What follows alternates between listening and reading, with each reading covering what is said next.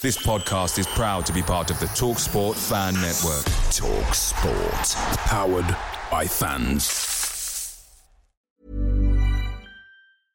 Imagine the softest sheets you've ever felt. Now imagine them getting even softer over time. That's what you'll feel with Bowl and Branch's organic cotton sheets. In a recent customer survey, 96% replied that Bowl and Branch sheets get softer with every wash. Start getting your best night's sleep in these sheets that get softer and softer for years to come. Try their sheets with a 30-night guarantee. Plus, get 15% off your first order at bowlandbranch.com. Code BUTTERY. Exclusions apply. See site for details.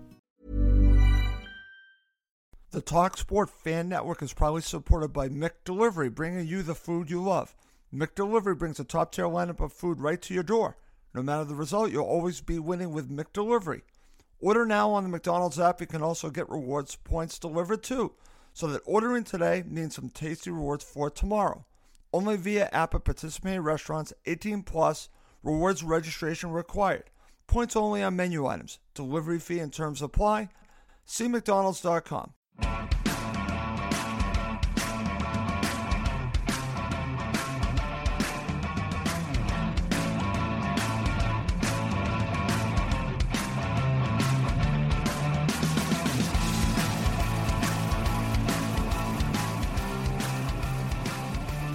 And welcome to the Cottage Talk post match show. I'm Russ Goldman. Joining me right now is Max Cohen in the lower secret square. And in the right hand square is my friend Claire Parrish, who has not been with us for a long time. I want to welcome Claire back. Claire, I'm going to go to you first. Welcome back to Cottage Talk. I look forward to talking to you about this nil nil draw. How are you doing? Hi, Russ. Thanks for inviting me. I'm glad I saw your text this time. I know I missed one a few weeks ago from you, and I was like, damn it. Um, no, I'm good. I'm good. Thanks myself. And um, yeah, you, know, as a Fulham supporter, I'm feeling pretty at the moment. So all is well. Okay, very good. All right. Max, I'm going to go to you first. I want to get Mad Max's opening thoughts on this uh, nil nil draw. We had full time, and uh, you know, again, I thought Emil and I had a very good discussion on it. It's been over 24 hours since then. Max, what's your opening thoughts on what happened yesterday? Yeah, first off, just good to have Claire on the show. It's always nice to it's have. It's great to have Claire on the show. A new host, so welcome. I think you know we've become a team that's we're not used to. You know, we're struggling for goals, but we can keep goals out at the other end. And I think the last goal from open play we conceded was against Man City at the end. That's Etihad. crazy to think about that. And that was, I think, over 400 minutes of, of football ago. And our goal difference at this stage, it's minus 10. You know, at the same stage last season, I'm looking at the stats here, it was minus 21 in the last Premier League season. 15 matches. What a difference. Played. Yeah. And, and we were dead last in the league then with nine points. And right now, you know, we're 18th. Um, and it's a marginal improvement. But I think the big thing here is that we become a well drilled defensive unit who's actually struggling for any creativity in the attacking third. And remember, start of the season, we were conceding goals in the first 10 minutes almost regularly. That's right. For the past, you know, couple Premier League seasons, we had goal differences at the end of the season, like minus 50, minus 60. We were the laughing stocks of the league, shipping goals left and right, individual errors left and right in the back. The fact that we've sorted that out is a massive improvement. We are a team who can hang with, I think, the best in the division. We showed that with the Leicester Liverpool matches and Southampton. This is a good side. It's a, a very good side. It's not just a good side; it's a very good side. The flip side of that is that's not enough at this stage of the season. Right now, we're in a relegation fight, and we're in the relegation zone. The teams around us are playing just as well, if not better, guys. And and that's the big takeaway for me is that you okay. see Brighton get a point from West Ham. We lost at the London Stadium. We see West Bromwich Albion going away to Anfield getting a point. Burnley, they lost to Leeds, but they're picking up wins, you know, quite regularity past couple weeks. We can't depend on anyone else to be poor at this stage of the season. You know, even Sheffield United is playing better. They almost got a point against true. Everton, got a point against Brighton. We have to keep up our performances and we have to get a creative player in January, a striker. Mm. That's my main thing, is because we have to applaud what Stuart Gray, Parker, and Matt Wells have done with the defense. The fact that we can now keep clean sheets at home is unbelievable. It, it's fantastic, Max. but the nil nils aren't going to cut it. So I think just to sum it up at the end, because I know I'm going on a bit here. That's okay. nil- The nil nil draw against Southampton is a great result, in my opinion. People have become pessimistic, but they're pessimistic about what happened against Brighton and Newcastle, which is very fair. We dropped points there. There's no doubt about that. I think there's a different level Yeah, what yeah. you're talking about. So yeah, draws against teams like Southampton that will keep us up, but we have to turn the draws against Brighton, Newcastle, etc. Into into wins. So we should be happy after this performance, but realize against the teams around us we have to win. But I'm not worried about a nil-nil draw against Southampton. I'm delighted with this. Okay. And before I go to Claire, I'm going to go right back to you because what you're talking about is something that I think is very key and very important. We didn't have the foundation two seasons ago defensively. They have that now. You can build upon that. Now, going forward, I completely agree with you. It's toothless, it's disjointed. And in the final third, it just isn't good enough. So that is the next part of their game that needs to connect to the defensive part. But if you don't have the defensive part, I think you go down regardless. So I think the strides have already been there. Now you have to take what you've built, this foundation, and build on it. Would you agree with me on that, Max? Because again, I don't think this team is nearly as bad as they were two seasons ago because we have this foundation. And then I'll go to Claire. Yeah, and that's it. I think it's much easier to have a defensive, a solid defense with an underperforming attack than the other way around. Exactly.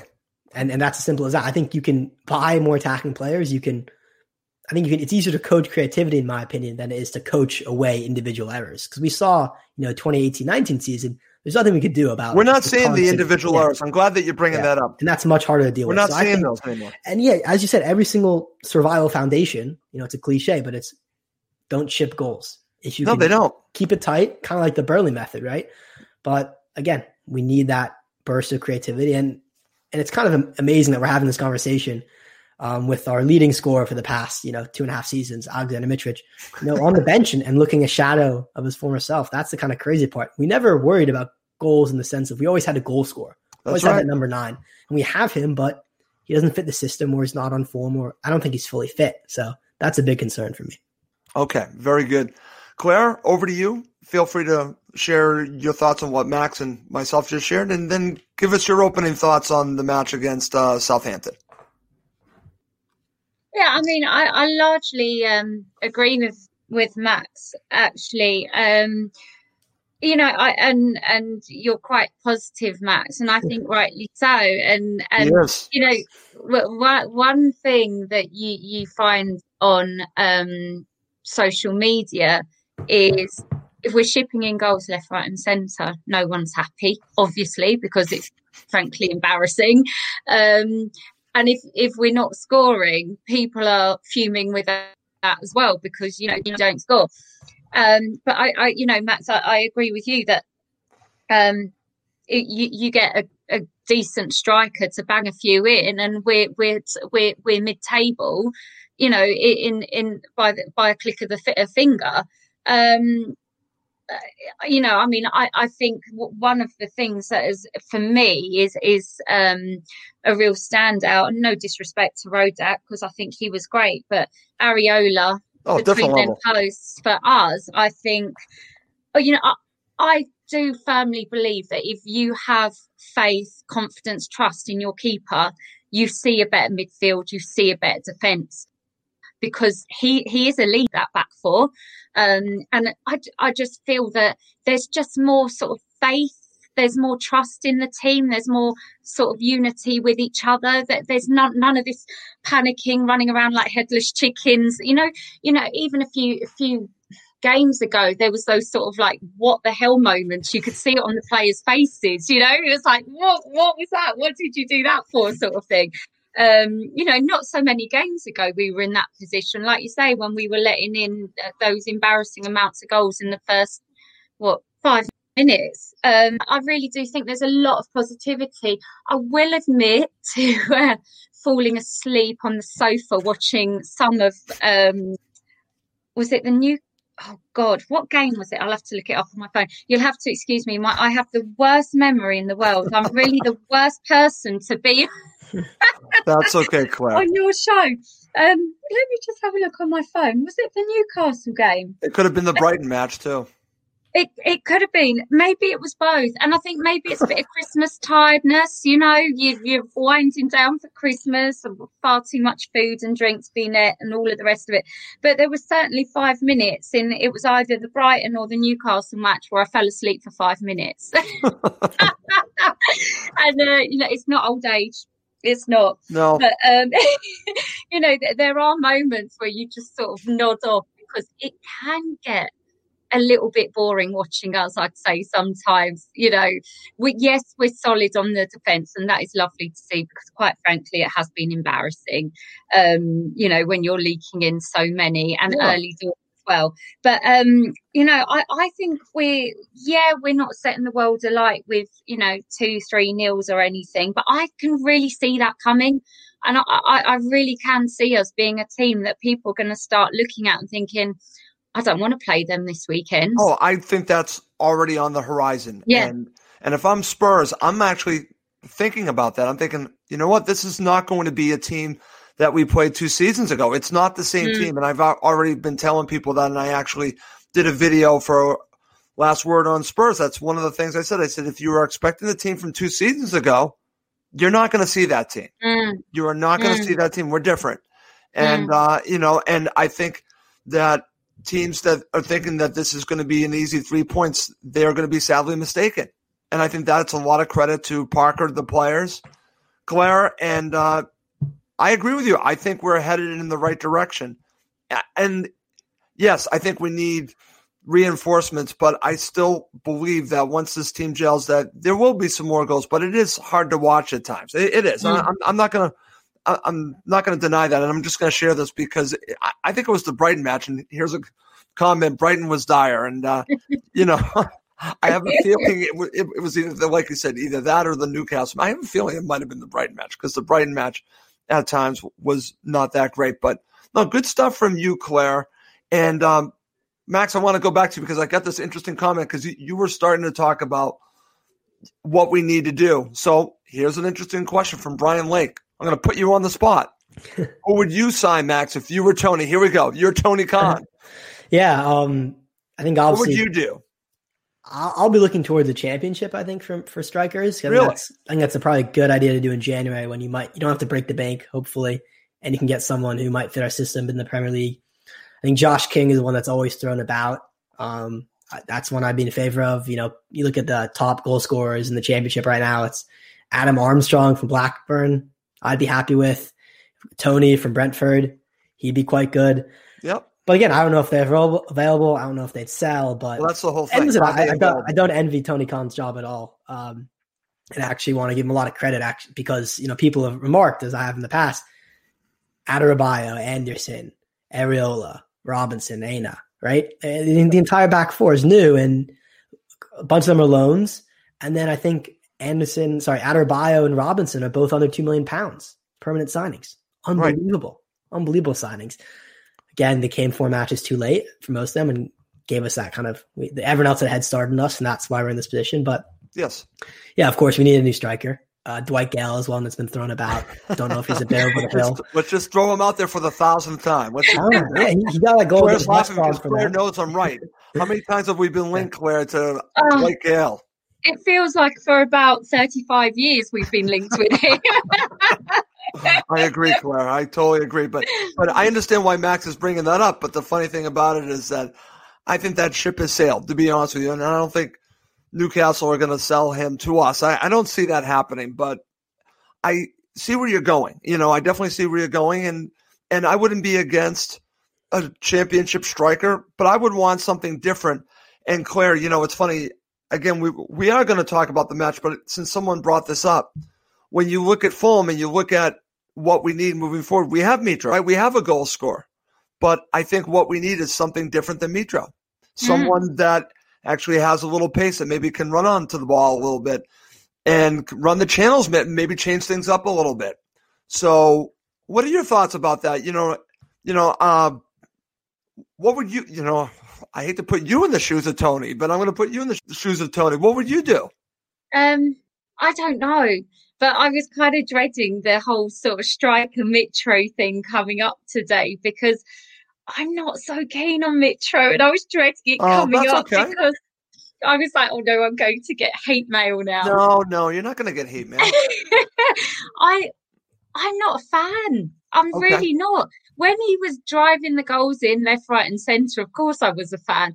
But for me, I don't know. There's just something not clicking there for me right now with him. Not just, you know, obviously it can't be helped when he's only coming on in the 83rd, 85th minute or what have you. Can't really warm up Right. to a game in those short spells. But I don't know what it is. I said it at the end of last season. I just pick up a vibe from Mitro and I, I just don't know what it is. There seems to be a disconnect for me.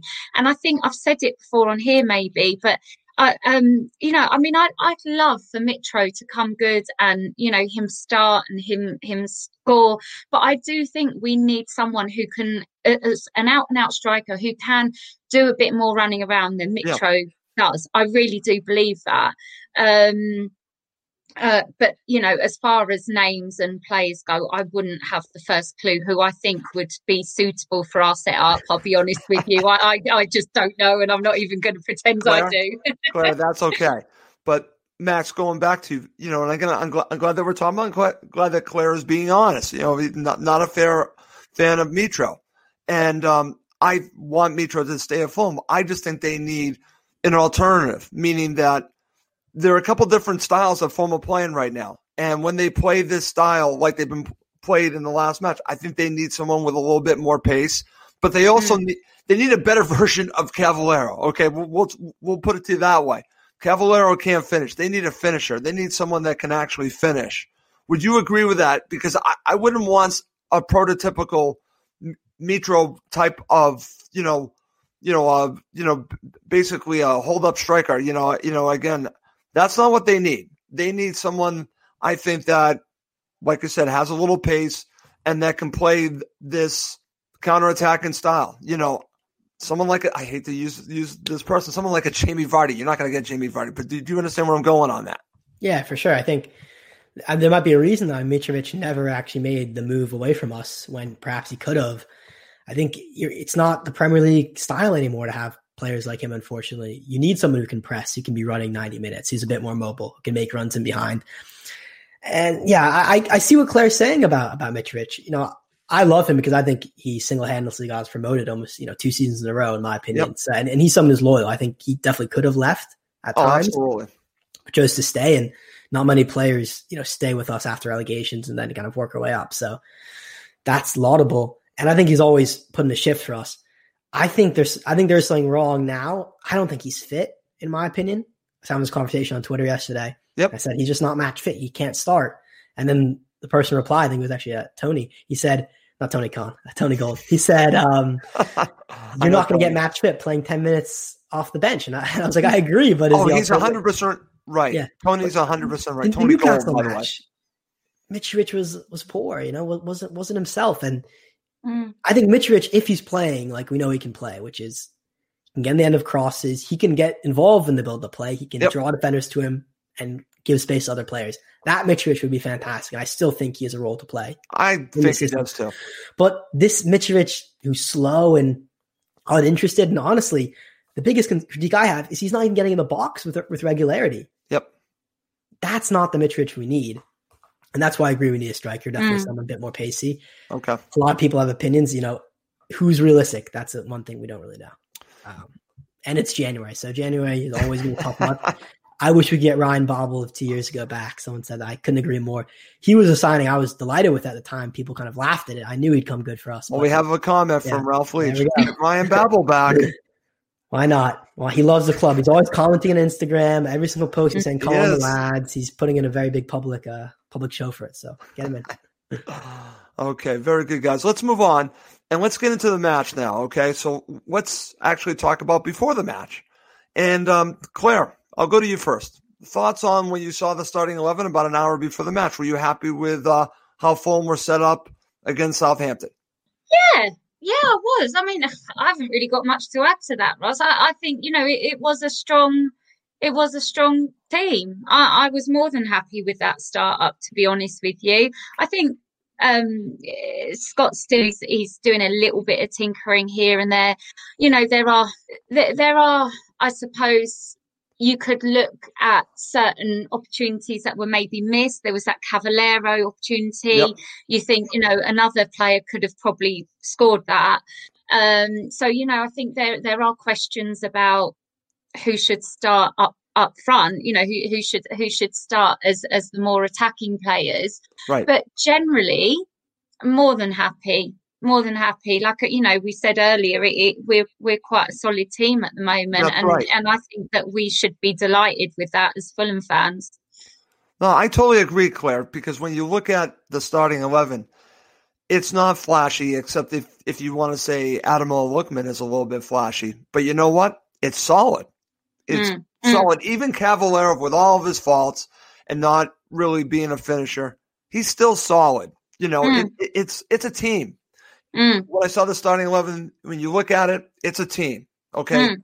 it might not be. It's not a, a top ten team, a mid-table team, but it's a team, and that to me is it goes back to the foundation.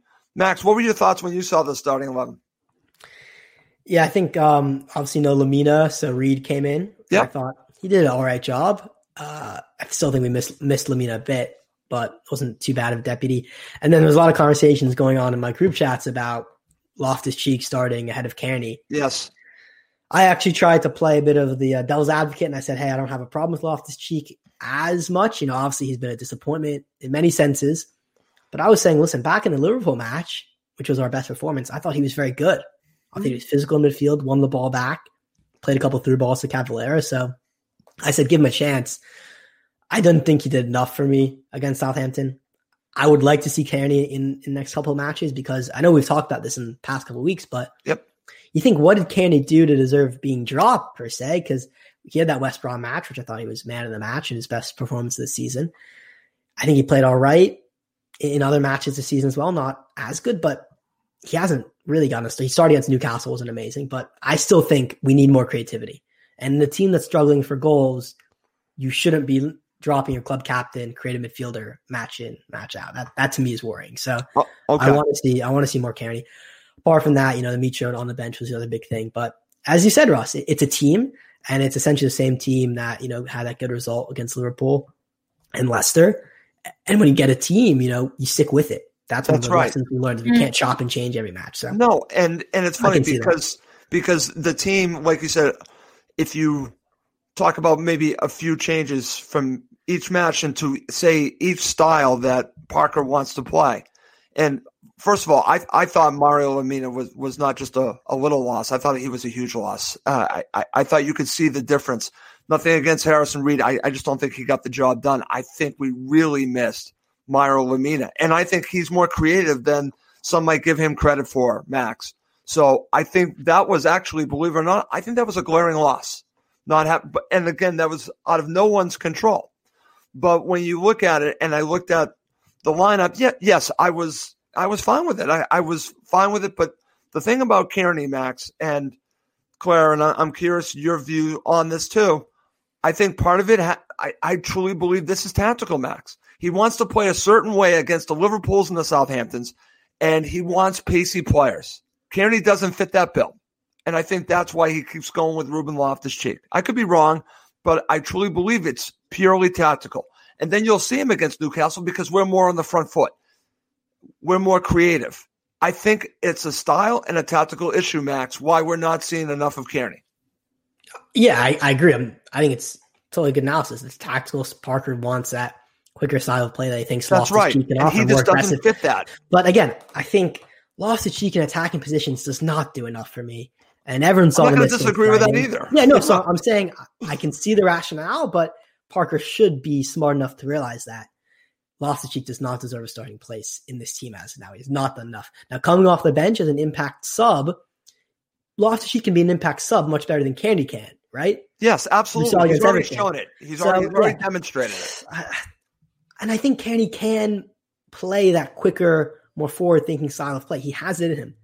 We haven't seen it as much as we wanted to, but I think I don't know. I think the team needs to honestly be built around Cairney in, in many ways, in, in the sense that he's your captain, and when he's playing well, the team's playing well. You know, we've known this for seasons now. Well, we've said that for He's inconsistent, and we know that.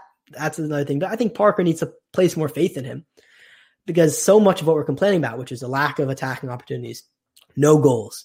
Cairney can be a big, you know, reason to to change that. I think. I agree with that, Max. But I, again, I go back to how Parker is trying to play against the opponent. And I think he's looking at it in certain ways. I think he's saying to himself, okay, against Newcastle, I can play Cairney.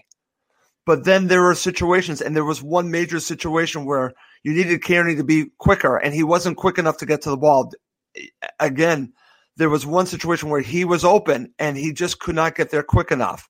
And I think that, unfortunately, in the way that Parker wants to play, even though it's conservative in many ways, he does want them to be brave at times. And at times, I don't. Again, I like Cairney.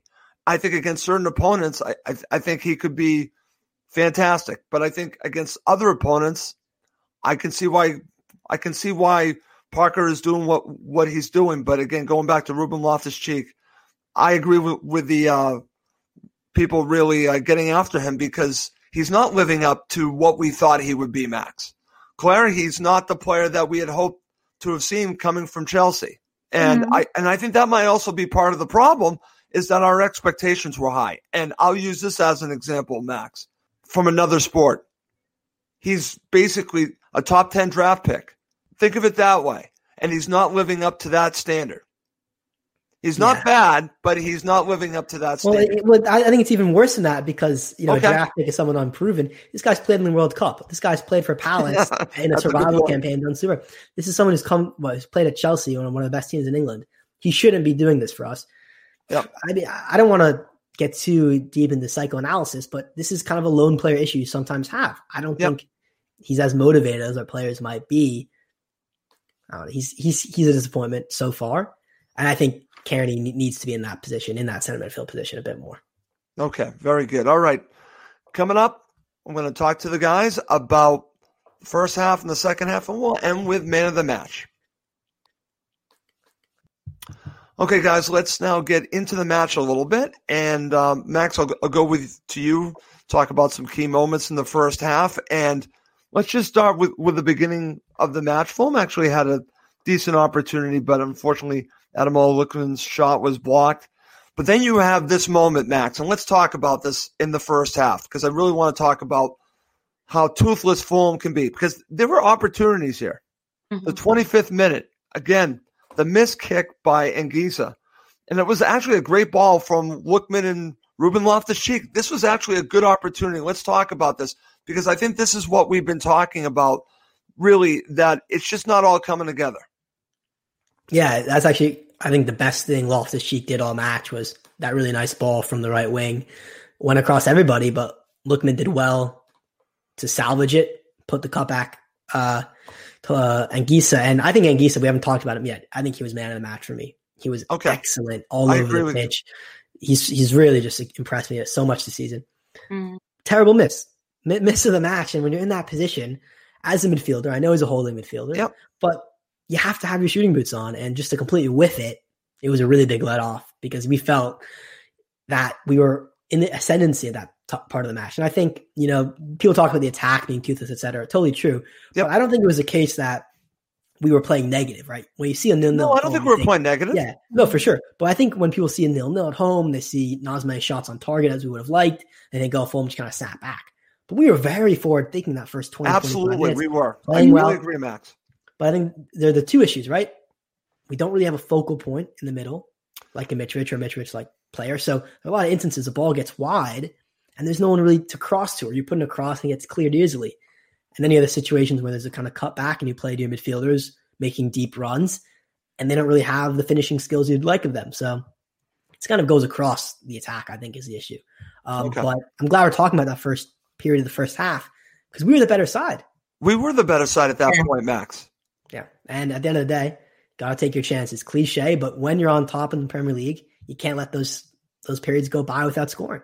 Right, and that's why I'm glad that we're talking about this opportunity, the Anguissa's miss kick, because I think this was, you know, again, when you're in the ascendancy, you need to be scoring here, and you need to at least get that shot on target, and and it was a whiff, you know, and that to me was uh, a disappointment.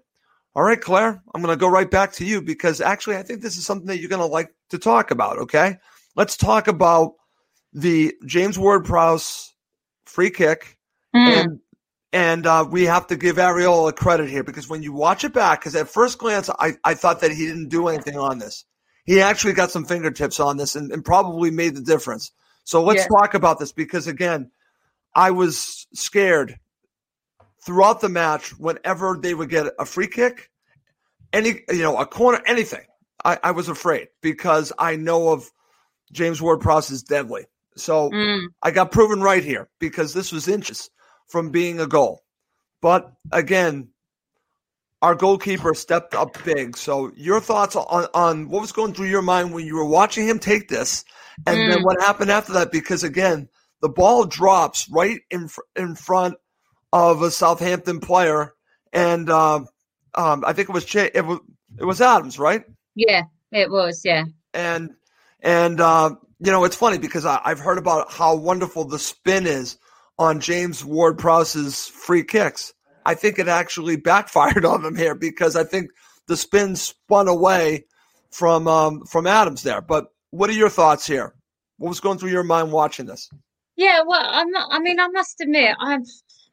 Uh, I will say quite honestly again, I've had the most horrendous few months with work. So my knowledge of uh, Premiership footballers outside of the Fulham FC team has been quite limited just because I have had no time. I was honestly working 18, 20 hour days up until a few weeks oh. ago.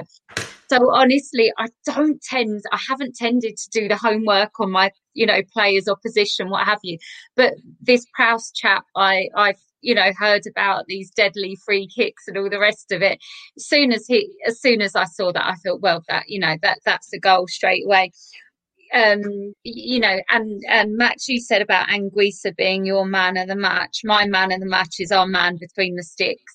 Not just for that save but just because i think he's solid and um, you know, I, I, think that's what gives you confidence is when you see. That's a great point. Yes you see that and you think flipping heck you know that would have been such a, such, you would have respected that as a goal you know you would right. have thought our keeper didn't really have a chance with that um, if it had you know if it had gone in the, the fact that he was able to get to that I, and it saved us quite a few times in the game i thought not just on that occasion but there were a few times but um I I honestly thought that um, there, there, were times when I thought hmm, maybe Southampton deserved the win, uh, deserved to win the game, going through the pay, the, the uh, motions of the second half. But right. actually, on reflection, I think you know the the score was fair.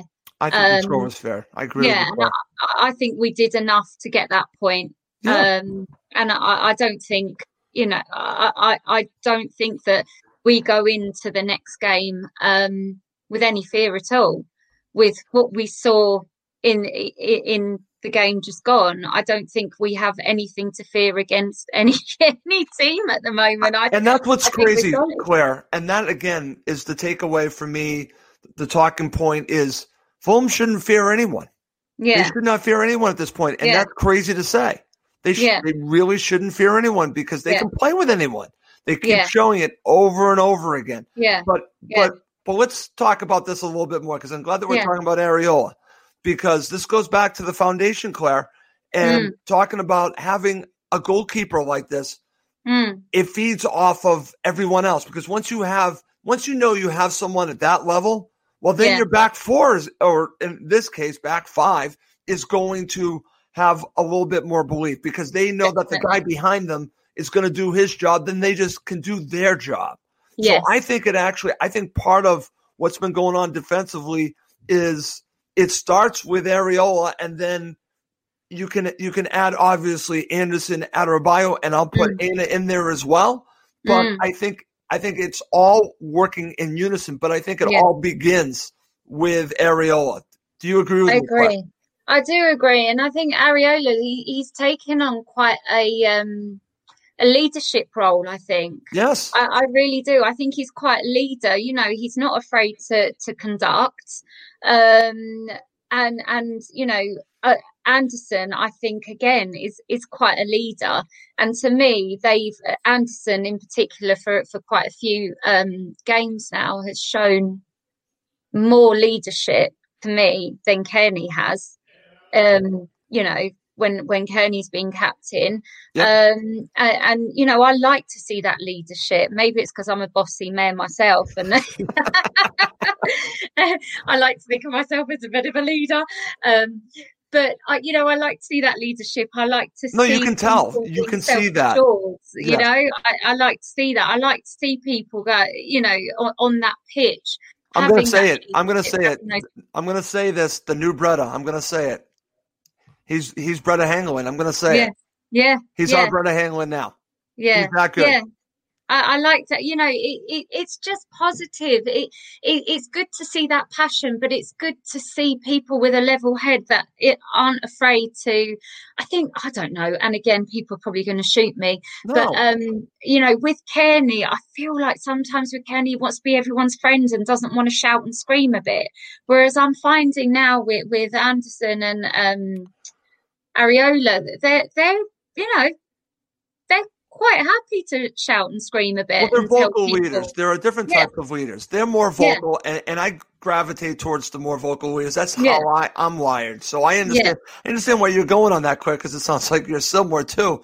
And it's not that Cairney isn't a, a, leader. It's just that he's just a different type of leader. But I understand why you're feeling the way that you're feeling. But it's the confidence. The confidence mm. starts at the back and it goes to the defense, and then it can go further up front. But again, it goes back to the foundation. Max, I want to go to you because do, yeah. you, do you agree with Claire and me that really, when you talk about the confidence in Fulham and the way Fulham are building this foundation, it actually begins with Areola. 100%. He's a player, what? He's played for PSG. He was on loan at Real Madrid. It's a great pedigree. Mm. I know he didn't play much Real Madrid, but I mean, he played, I think, a couple seasons for PSG, and when they won the league or in the Champions League, he's like a better version of Sergio Rico uh, in, in, that yeah. regard. And I think Claire's right. When you have confidence in your keeper, the whole team feels it. Exactly, exactly. And and you know, again, say what you want about the James Ward Prowse free kick. You know, it was a wonderful free kick. He did get fingertips on it, but it just it shows you it, it actually just another example of how great he's been the entire season. Mm. That's all. It's just mm. an example. Mm. An example of what he has done and the confidence that he has in, in his own abilities to to do that. But like I said, he leads from the back, and that actually spreads throughout the team. It starts with him, and I, am convinced of that now. Mm. All right, all right, guys, good stuff. All right, so when we get to the half, Claire, what were your thoughts at halftime? Um, I think my thoughts at halftime were mostly if we can play like this for another 45 minutes, I think we can get something. And also, I'm going to crack me open a nice cold cider. they were my thoughts. oh, Claire. I, I, love you, Claire. You're awesome. I love you, Claire. Max, what was going through your mind at halftime? Well, are we not going to talk about the penalty call?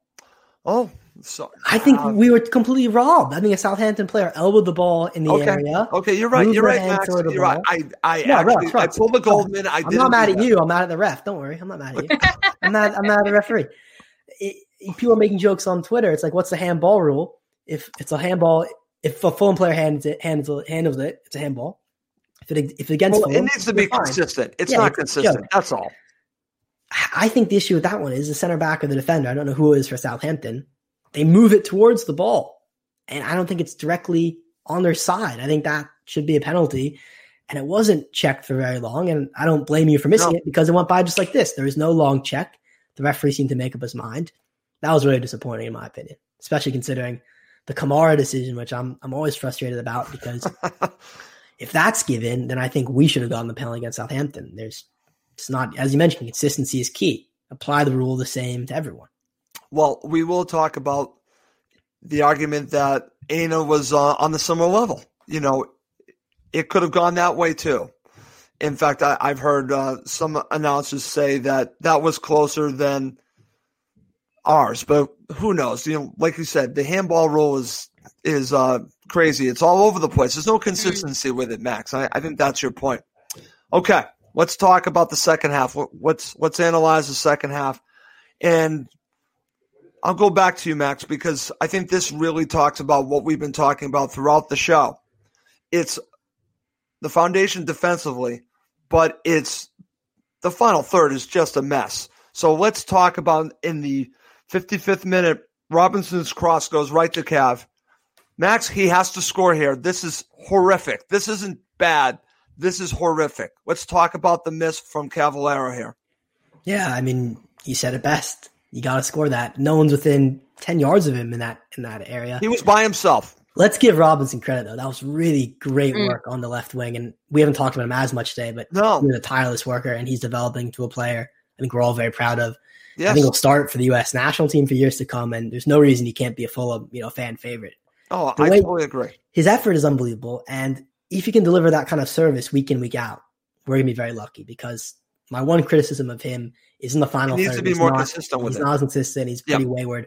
But the one two, the run up the left wing, almost the entire pitch, and that ball first time. You saw Cavaleiro had that time, just superb. But uh, the thing about Cavaleiro is, I almost wasn't angry because it's Cavaleiro. I'm expecting that. He's not someone who scores from open play. He's not someone who scores very much at all. And you, he just never looked like scoring. Uh, the header, he just totally missed time that wasn't even on target. Yep. That's a situation where I could see Mitrovic putting that in easily. And I could see Mitrovic being in that area because, you know, we're talking all about all we want about we need a striker who can run in behind. We need a more pacey striker. But there's no reason Mitrovic cannot be in that position in the center of the box and head home from a cross. That's something which we were no, that's a valid point. Mitrovic's strengths. Point. And listen, if Mitro starts and he scores that, it's a very different story we're having here. So mm. there's one okay. situation you can the pro Mitro case would be that he can get in that position. He'll score that. We're one nil up. We don't give up that lead. Okay. All right. Well, let's move on and let's talk about some other moments in the second half. You have the in the 66 minute, Reed has a shot that's easily saved. Then you have the nice save again. We're talking about Areola. That's uh, Claire's man of the match. He makes another save off of uh, Shane Long. That was actually a, a, nice fingertip save. It was fairly comfortable on that, but that was a that was another key save. But Claire, I want to go back to because again, uh, let's talk about. Max just talked about how Fulham should have had a penalty. Well, there was a situation similar to that with with Aina. And Aina, you know, it hits his arm. Mm. And uh, they actually stopped to take a look at it. And I was scared here because I, I thought mm. that I really thought that VAR was going to screw us here. I, I hate to say that because I thought that, well, they're going to VAR. It's definitely going to go against us here, but it didn't go against us. What was mm. going through your mind when you were seeing them stop play and go to VAR for the situation with Aina with the ball hitting his his arm or his body. Uh, yeah, I mean, I, I, thought straight away it's going to be a pen. Um, I, I just felt like it was. I honestly, without being political, I feel like the whole VAR thing is as makes as much sense as Boris Johnson Okay. Tier one honest with you.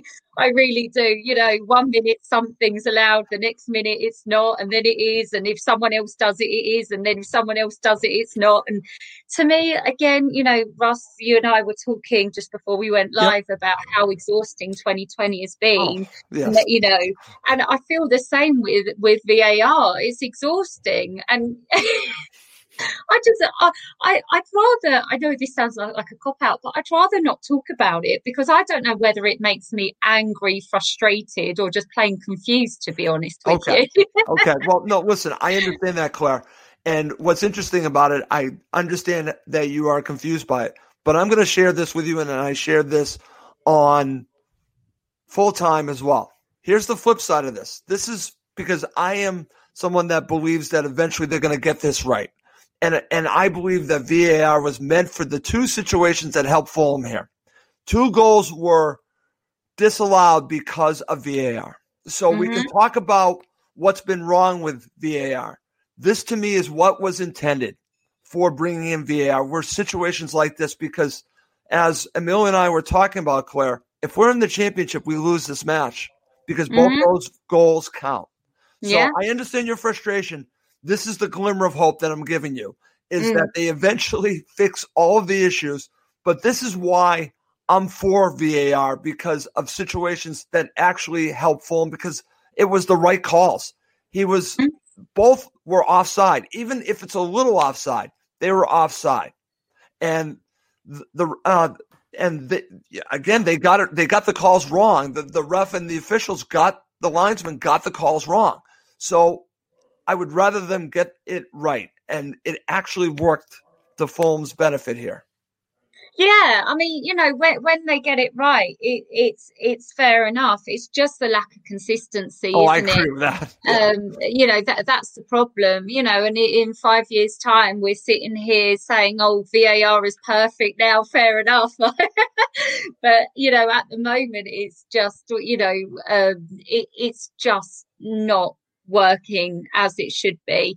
Um, and I must say, the oh gosh, I can't remember which offside it was, but the the one where the Southampton player, I mean, it must have been his toenail offside. I felt like that was harsh. I really not that. I wanted them to score, you know, I didn't want that goal to hold, but I felt like it was harsh. And I know if the shoe was on the other foot and that was our toenail offside, I'd be flipping fuming. I really yeah. would. okay, well, well, fair enough, Claire fair enough. And I think that they need to make adjustments to VAR because again, it, it does get so fine. I, I thought this was enough, but I understand what you're saying that it can be seem like a toenail. Well, I, I agree with that. Okay. Let's move on. Max, back over to you. And let's talk about Mitro coming on because this is a criticism that Emilio and I had that he came on too late, Max. Mm. How could he affect the game so late here? And, you know, again, we could talk about that. Maybe he's not fit, but you don't give him enough time to affect the game. And he actually did have a shot late on in the game. What are your thoughts about, again, we're talking about decision making. Emil and I were talking about, about this. If we're going to praise Parker for some good decision making, I know he's remote, he's still involved in these decisions. Why did he wait so long to bring him on? Yeah, I think there must have been like a 20 minute delay in his service on, on the FaceTime call because uh, Rich came in so late. That's that's the only explanation I have that's, there. That's very funny. Yeah. Um, no, you're right. That that's the big criticism you can have in this match is that it was there to be won. It was nil nil. It was there. Twenty minutes to go. You put in a striker. It's sixty. You know, at the hour mark, you make the sub. The other thing is Kamara. You know, let's use Kamara more. He deputized oh. You know, I don't know. Hold up, hold up, Russ. Let's let, let's let's hear this out. Okay, hear me out. He, I think he's a better finisher than Cavaleiro is, right? Cavaleiro is one goal in 30 matches. Okay. I know Kamara has a better rate than that in his last 30 matches, undoubtedly. And we've seen Kamara play in a central striker position in the championship last season. I remember the goals against QPR. Yep. He scored the double. And he's also scored in the Premier League for us on multiple occasions when Cavaleiro's, you know, only scored one goal. And Kamara, I think, offers a better threat running behind. He's a more physical player. He's quicker. Not saying he starts, but I'm saying he's an impact sub and maybe put him and Mitrovic both on. And I think a really good combination we had last season in the championship was Kamara's crosses, actually. Mm-hmm. Were some of the best in the team. So I know Kamara gets a really short stick sometimes. People don't don't love him, but he divides opinion.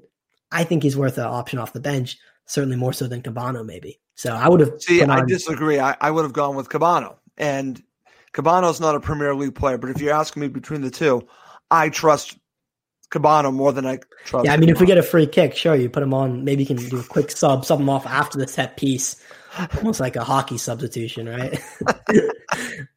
Come on. Okay. All right. All right. Very interesting stuff. Okay. So, like we were talking about, Kebano does come on for Lookman, and that's very late. And then you have the shot from Mitro that just goes wide. And then you have what happened at the very end, guys, where Anguissa was trying to make something happen. And this was unfortunate Claire, and uh, we'll do this to end our discussion about talking about the match.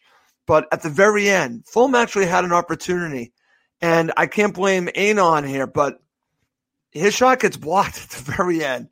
It comes right to him, and oh, this was frustrating because I'm thinking we can get all three points. What, what was going through your mind when you watched this situation at the very end? You have Anguissa just keeps running, and the ball drops to Aina, and unfortunately, it got blocked. I think I think this is where the jaded Fulham supporter comes to mind, and I just really didn't think that anything was going to happen with it. To be honest with you, I'm so awful, okay. I? I hate to say it, but honestly, you know what? I, I, I mean, I'm usually really positive, but you are. It just felt like it wasn't going to be our day to set the world alight. It just, yeah. that's what it felt like to me. You know, it just felt like one of those games. It was more of a vibe than, yep. than anything based on skill. It was more just, you just felt like it was going to be a nil nil. I think you just felt like we weren't going to get that little piece of magic at the end. Um, it would have been beautiful if we did, but but yeah, but you know, uh, just going back to what Max said, as much as I, you know, I am a bit um, down on Mitro at the moment, and I hate to say it because I want him to prove me wrong. I really do. Right. But it was funny, Max, what you were saying. Um, you know, on that hour mark, Mitro should have been on because I clearly remember saying to my daughter Fliss, uh, it was the 65th minute, and I, I remember looking at Fliss and saying we need Mitro on, you know, and, and I think, you know, had had he come on in the 60, 65th minute, I do think that game would have changed. And I don't think that we would have been talking about Aina's blocked shot in the 91st minute or whatever it was. We would have been probably talking about Mitro's one, maybe two goals. um, yeah. Well, that's a good point there, Claire. And, and uh, Max, I want to get your thoughts on this because when you look at this and again, this is something that Amelia and I talked about. I'm curious your view on this. The approach. Scott Parker, at times, is conservative. At times, he's reactive. Here was an opportunity to be proactive, and I don't think he was proactive here. I thought instead, I thought he just decided to just stay with what was going on and see it out instead of trying to make something happen. You know, and again, this is going to be a criticism of Parker. I needed him to be brave here. I needed him to try to change the game. Why didn't he try to change the game, Max? And I think he's done, honestly, he's proven me wrong. Scott Parker's proven me wrong. Okay. He's completely proven me wrong. But here's an opportunity to be proactive and change the game. And there's an argument to stay with the players that you have to believe in your players, but there's also an argument to go for the win. And mm-hmm. instead, I hate to say it, we were playing not to lose. And I don't like that. I don't like that. I don't like to play not to lose. There's a time and place for that. This is not the time and place for that, Max. There's a this is a time and place to go and F and win the match. And you need a player that can do that. And I think they still have that. I don't know if I feel as strongly uh, as you do in that sense. I think I was frustrated with the lack of substitutions until late on, but I don't view it as as a negative thing. I think, frankly, he was happy with the team we had out there, and he wanted to stick with sure them. That was his view, and it. he was pleased with right. it. It wasn't as if we had to chase a match and it was going. It wasn't like it was going horribly wrong. I think we're still no. creating some opportunities. Yes, I would have liked to see Mitron earlier, but I think a part of me also says that is there any guarantee Mitron earlier would have made a difference? I like to think it would, but again, we're not seeing the same Mitro we have in, in past months or years. I truly, honestly don't think he's fully fit, and hopefully that comes with time in the training pitch. But he just does not look up to the speed of the Premier League at this moment in time. Okay, and maybe, so that's that as well. Maybe that's a factor. I don't and, know. And I did make the joke about you know him not being there, of course, because of the coronavirus protocols. But I do think you cannot underestimate the fact that not having his presence on the touchline did make a difference. Yep. Even if you know he's still in constant communication, sure, I still think having Parker on the touchline will motivate the players more than you no, know, that's a good point. Being it's, passed on to Matt. It's a good. It's a good point that he's not there, and and yes, you know, listen, I'll be the first to admit that I've been critical of Parker because again, he wasn't my choice, but I will also give him a huge amount of credit for building this team. He's built a team. He deserves all that credit, but I think it's also fair for me to criticize him when I don't agree with some of the decisions that he makes. And this is one of them he didn't make a decision because he went with what you just said, Max. He probably liked the team that he had and he just stayed with it. Whereas I would like, again, maybe it's just personal preference. I'd like a, a manager to be more proactive. Slavisa was more proactive, and again, maybe that maybe I'm still still living in the past with Slavisa. I don't know, but that's where I'm coming from. That's where I'm coming from on that. Okay, guys, to end the show, actually, actually, I, I had someone comment about this, and and uh, I think it's fair that that we talk. We talked about this a little bit Be- before we go to man of the match. I want to get both your view on Ruben Loftus-Cheek. I think we talked about it a little bit. Max, your view on Ruben Loftus Cheek. How does he fit? I think he fits best as a player coming off the bench. I don't think he deserves to start for us. He's not shown enough in the final third, which is I think we really need him. I think we're I think we're set in terms of holding midfielders.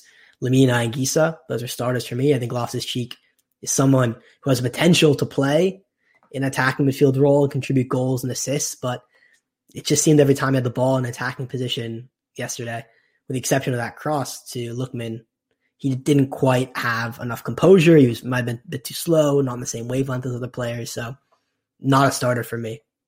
Okay. Claire, what are your thoughts on Ruben Loftus Cheek? And we've talked about this before. Some players that come on loan, maybe they're just simply loan players. Do you think that he's bought into being at Fulham? And what's your view on him and his role with Fulham? Yeah, I mean, I pretty much agree, Max, with everything you just said. Uh, I just don't find him very impactful.